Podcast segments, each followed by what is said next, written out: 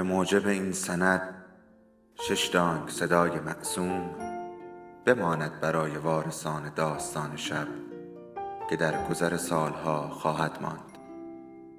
ارادتمند داستان شب.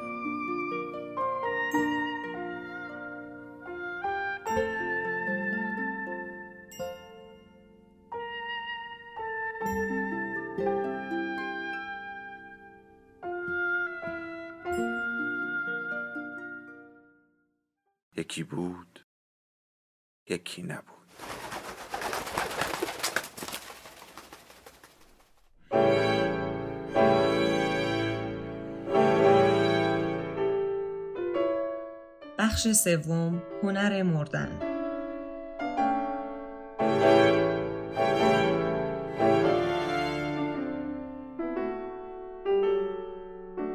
چیزی نیست که به تیب خاطر با من از مرگ انسانها بگوید.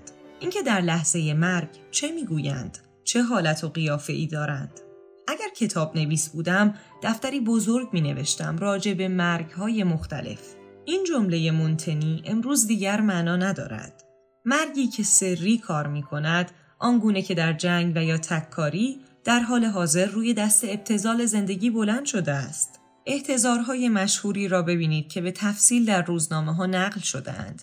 کلمانسو، فوش، لنین، کرزن. انسانهای بزرگ ما تقریبا همگی به روش یکسان می میرند. همراه با کلماتی آنقدر مشابه که انگار از تاریخ نگاران پرهیزگارشان به امانت گرفتند. چقدر بدبخت هستیم آن هنگام که مردن را هم بلد نیستیم. این جمله را سنک می‌گوید. اما کدام یک از ما مردن را بلد است؟ کدامی که از ما وقت کرده است که به رحلت آیندهش بیاندیشد و خود را مهیا کند برای آن مرخصی ناگزیر که به زندگان تحمیل می شود. هملت می گوید چه کسی بلد است خود را خلاص کند؟ مرگی که میکوشیم هرگز به آن نیندیشیم ما را مبهوت و مسحک و یا نعر زنان از ترس مییابد. اگر به یاد آوریم که آن لحظه لحظه رسمی است و باید با گفتن حرفی گرامیش بداریم جز حرفهای کلیشهای نمییابیم. زیرا که قرار نبوده ما نویسنده جملات حاشیه تابوتمان شویم. به رغم چیزی که نویسنده گمنام به نام ژان دولان در این باره گفته است. روزی دولان گفت صبر کنید. شاید او از میان سنگ نوشته مزارش برخیزد. شاید امروز همه بتوانند با کشیش گاسندی همراه شوند و با اندوه بگویند من زاده شدم بی آنکه بدانم چرا. زیستم بی آنکه بدانم چطور. و می میرم بی آنکه بدانم چرا و چطور.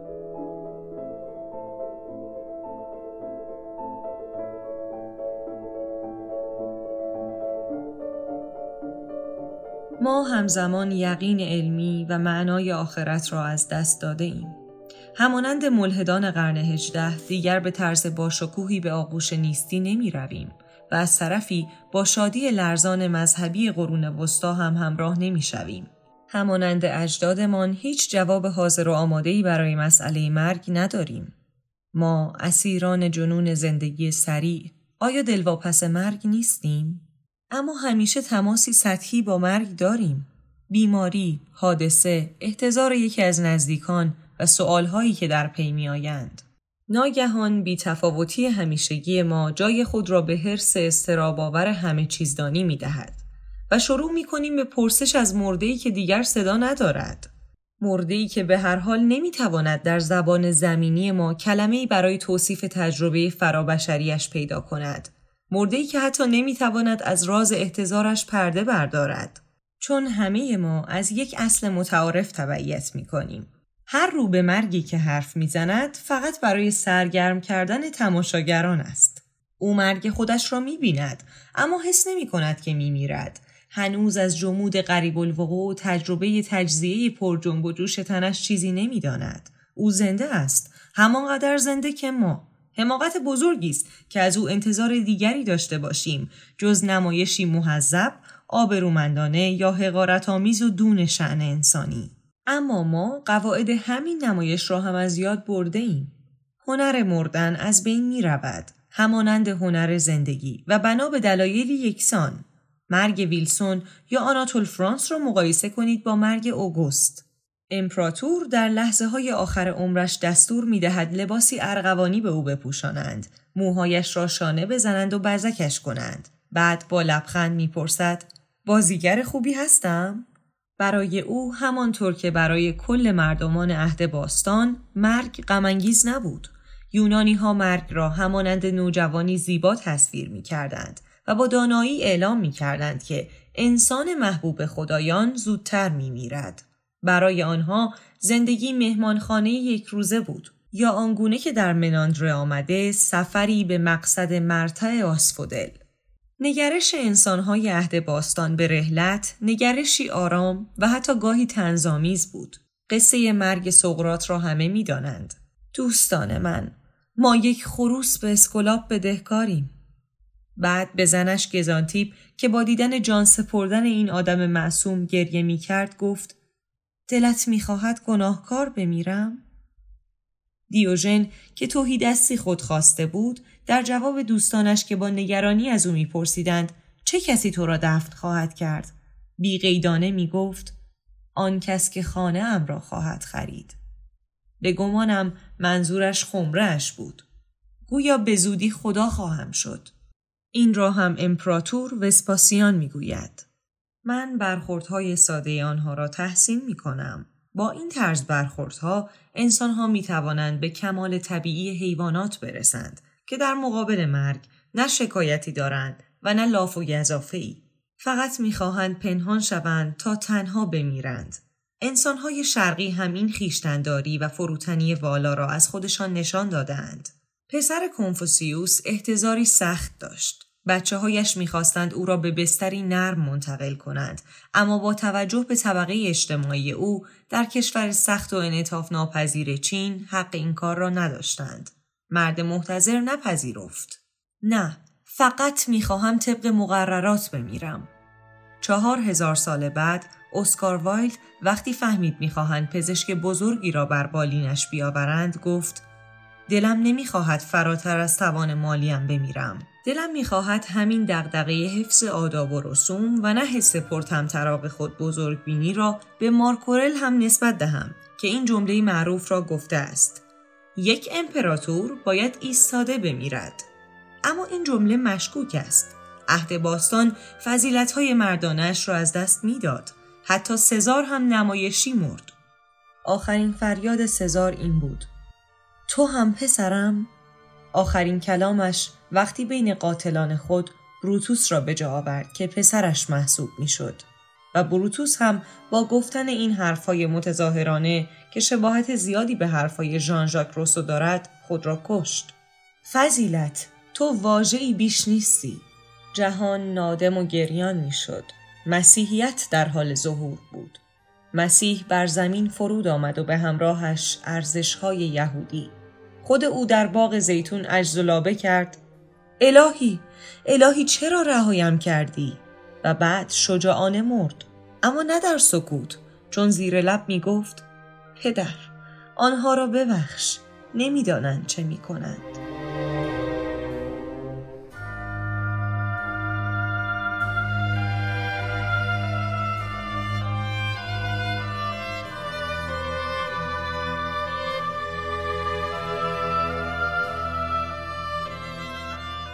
با به دست دادن چنین الگوی مهیبی برای بخشش ها از آن پس همه محتضران خیال کردند که باید از این الگو تقلید کنند.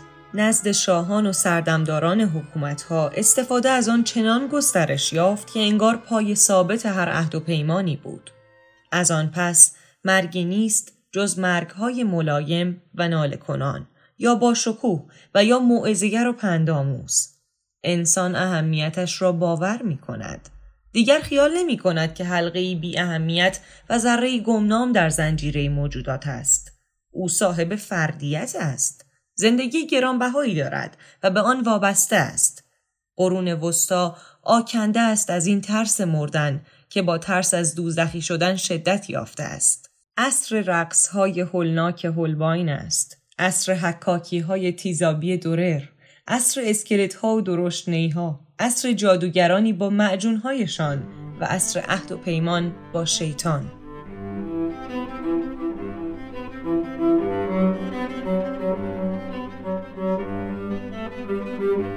باید چند قرن بگذرد تا وقار انسانهای باستان را بازیابیم.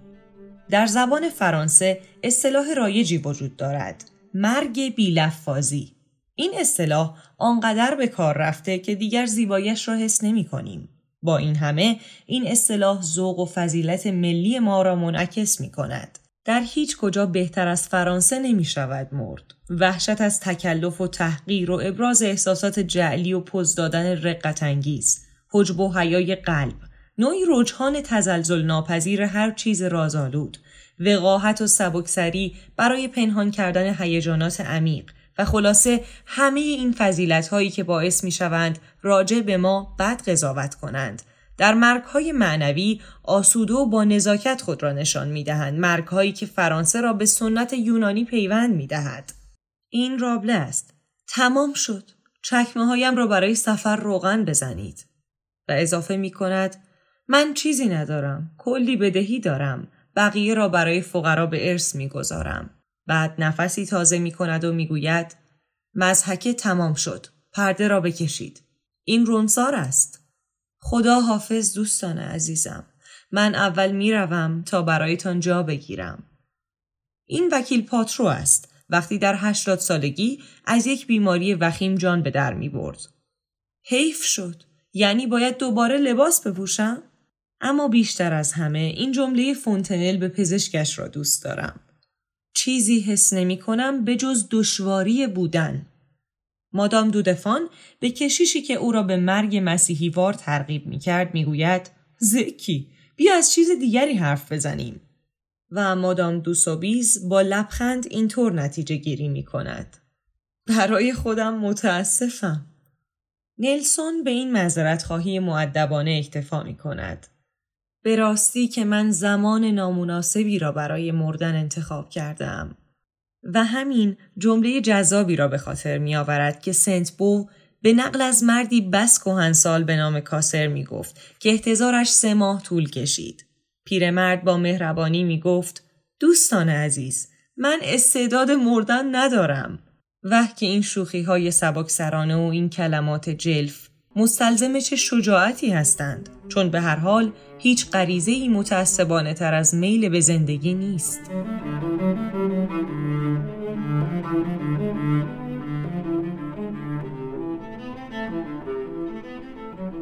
این محتضران خوب درباره اهمیت کیهانی مرگشان و یا تأصفهایی ابدی که این مرگ برخواهد انگیخت دچار توهم نشده اند. آنها فقط جملاتی به یادماندنی را ادا می کنند. آنها می دانند که انسان در دقایق آخر همیشه تنهاست. از این رو جست معدبانه محتظری را به خود می گیرند که برای مواجهه با سرنوشت عذر و حضار را می خواهد.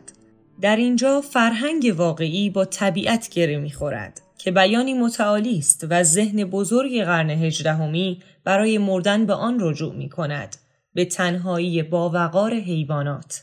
مونتنی که قبلا از او نقل شد می گفت که نباید راجع به هیچ زندگی قبل از پایانش قضاوت کرد. بیشک او هم به این می اندیشید که آخرین حرفها بهترین ها هستند. چون پیش می آید که انسان آن موقع به کنه روح خود خیانت کند و برخلاف زندگی گذشتهش به صورتی ارادی یا غیر ارادی اجازه دهد اعترافهایی بر زبانش جاری شوند. ولتر مراسم تدهین پیش از مرگ خواست و به طرز بسیار کاتولیک در مراسم اشای ربانی شرکت کرد. بعد به دنبال عذری گشت و خواست کارش را پیروی از عرف جلوه دهد. گفت در صورت انسان موقع مرگ باید دم یک ماده گاو را در دست داشته باشد. نویسنده اسپانیایی لوپتو وگا با اصرار از پزشک می‌پرسید که آیا حتم دارد که او در حال مرگ است. هیچ احتمالی وجود ندارد که از مرگ بگریزد. انگار می‌خواست پرده از رازی بردارد که بعد از آن زندگی ناممکن می‌شد. وقتی پزشک تصدیق کرد که چند لحظه بیشتر از عمرش باقی نمانده است با صدای بلند گفت بسیار خوب دانته حوصلهام را سر می‌برد. طبیعتا احساسی که در این فریادهای دم مرگ ظاهر می شود غالبا دریغ است. مردان بزرگی که دارند محو می شوند احساس می کنند جایشان خالی می ماند. بهترین مثال از این دست را این مرد به ظاهر بزرگ به ما عرضه کرده است. نرون او در حال احتضار سه بار به ناله می‌گوید چه هنرمند بزرگی همراه با من جان می سپارد و همینطور ساواناروله در لحظه ای که او را به چوبه مرگ می بندند. فلورانس چه کردی تو؟ و میرابو. از این سر مراقبت کنید. قوی ترین سر فرانسه است. و مادام رولان. آی آزادی چه جنایت ها که به نام تو مرتکب می شوند و همچنین دانتون. جلاد سر مرا به مردم نشان بده. به زحمتش می ارزد. انقلاب فرانسه که عهد باستان را الگو قرار داده بود نتوانست از سادگی زبان آن تقلید کند. اینک خداوند. خورشید مرا می‌خواند. خداوند آغوشش را برایم گشاده. هستی هستی ها این آخرین فریاد ژان ژاک روسو بود. چه تناقضی هست بین این ابراز احساسات عرفانی خودبینانه و رفتار ریشخندآمیز هاینریش هاین وقتی در بستر مرگ یک کشیش مصده اوقاتش شده و یک بند تکرار می کند که خدا او را خواهد بخشید. در جواب کشیش می‌گوید چرا نبخشد؟ کارش همین است. می‌گویند موقع غرق شدن همه زندگی آدم از جلوی چشمش میگذرد. دلم می‌خواهد این ویژگی را به همه مرگ ها نسبت دهم و اینطور فرض کنم که آخرین لحظه هوشیاری ما کل زندگیمان را در خود دارد و به طور فشرده و خلاصه در یک کلمه به زبان می آید. ناپل اون مثال زیبایی در این زمینه است. با چشمانی بسته زمزمه می کند. پسرم ارتش دزکس. یک فاتح بزرگ دیگر. گستاو آدولف که در لوتسن اسیر مرگ شد. این کلام را به زبان آورد که بیشتر از همه دوست دارم. ارزانی دیگران دنیا. فریاد با شکوه ملی و یگانه که در لحظه ارزا ناکام مانده است. این حرفها چندان با شکوه نیستند اما نشان از وحدت وجودی زیبایی دارند. این حرفها حرفهای افرادی حرفه‌ای در بستر مرگشان است. همه ما این حرف استاد دستور زبان لیتره را می‌دانیم. من می‌روم یا من می‌روی زیرا که یکی و دیگری به هم می‌گویند یا هر یک به خود می‌گوید مالر در حال اقما چشمانش را گشود و نگاه تندی به یکی از دستیارانش انداخت که چند لحظه قبل یک اشتباه دستوری مرتکب شده بود. دانشمند گیاهشناس هالر زربانهای قلبش را تا آخر شمرد. شریان می‌زند. شریان هنوز می‌زند. شریان دیگر نمی‌زند. و سرانجام گوته که در مرگ پسرش قاطعانه فریاد زده بود به پیش به آن سو که گورها هستند. برای خودش این آه متفکرانه را به زبان آورد. نور بیشتر. حیف. حیف که این حرفها اغلب ذکر می شوند ولی معتبر نیستند. اگر گواهی مادمازل زیدلر نقاش آلمانی و از دوستان نزدیک گوته را بپذیریم گوته می توانسته به سادگی به عروسش بگوید تنت را به من بده کوچولو. چیزی که به طور قطع بهتر است. این تنها حرف تاریخی نیست که باید در آن تردید کرد. ما سخاوتمندانه این حرفها را به مردگان نسبت می دهیم اما می توانیم به فریادهای از سر ضعف آنها اعتماد کنیم. و ترجیحاً حرفهای دلپذیر شاعران و به خصوص زنان مثل کجایی جوانی بی خیال زندگی دیگر از آن با من نگویید چه چیز خوبی است آرامش اما ما از آخرین لحظه هایی نمی گوییم که پاتروی پیر با ضعف یا تکبر سخن گفت. پس بهتر از سکوت کنیم چون همین سکوت ابدی منتظرمان است. مردگان ساکت را گرامی بداریم. کسانی که اسرارشان را فاش نمی کنند. کسانی که چشم از ما می گیرند تا به ناپیدا بدوزند. به عنوان الگو من مرگ گرگ را انتخاب می کنم. Notte splendida notte lascia cadere una stella. Lascia che insegni ai miei figli che non c'è cosa più bella. Essere veri, di avere uno spirito puro. piedi piantati per terra e lo sguardo al futuro. Notte, splendida notte, porta consiglio. Fosse anche un fiato di vento, fosse solo un bisbiglio. Quanto coraggio ci vuole a seguire un miraggio. Per questo cuore migrante che inizia il suo viaggio.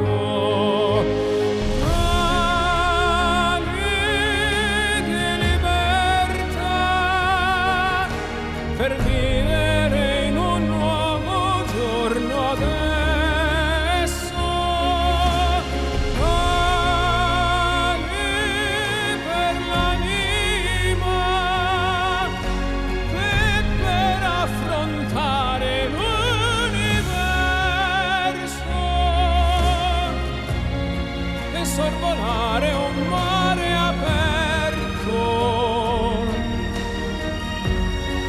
verso un domani ancora incerto.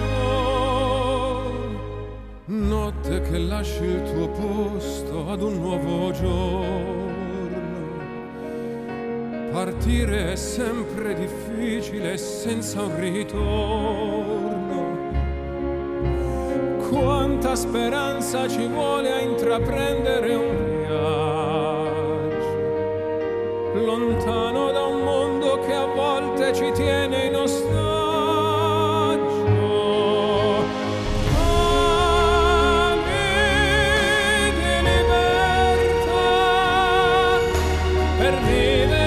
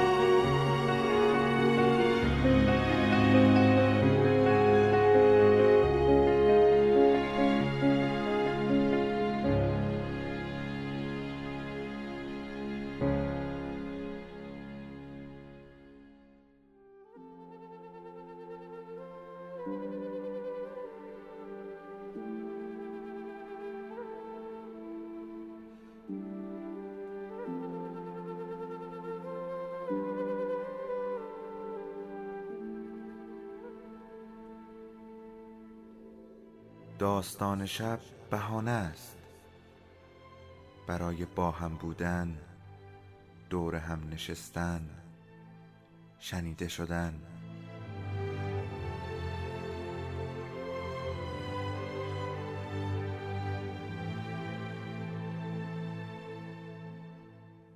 صدای افسانه ها رو میشنویم.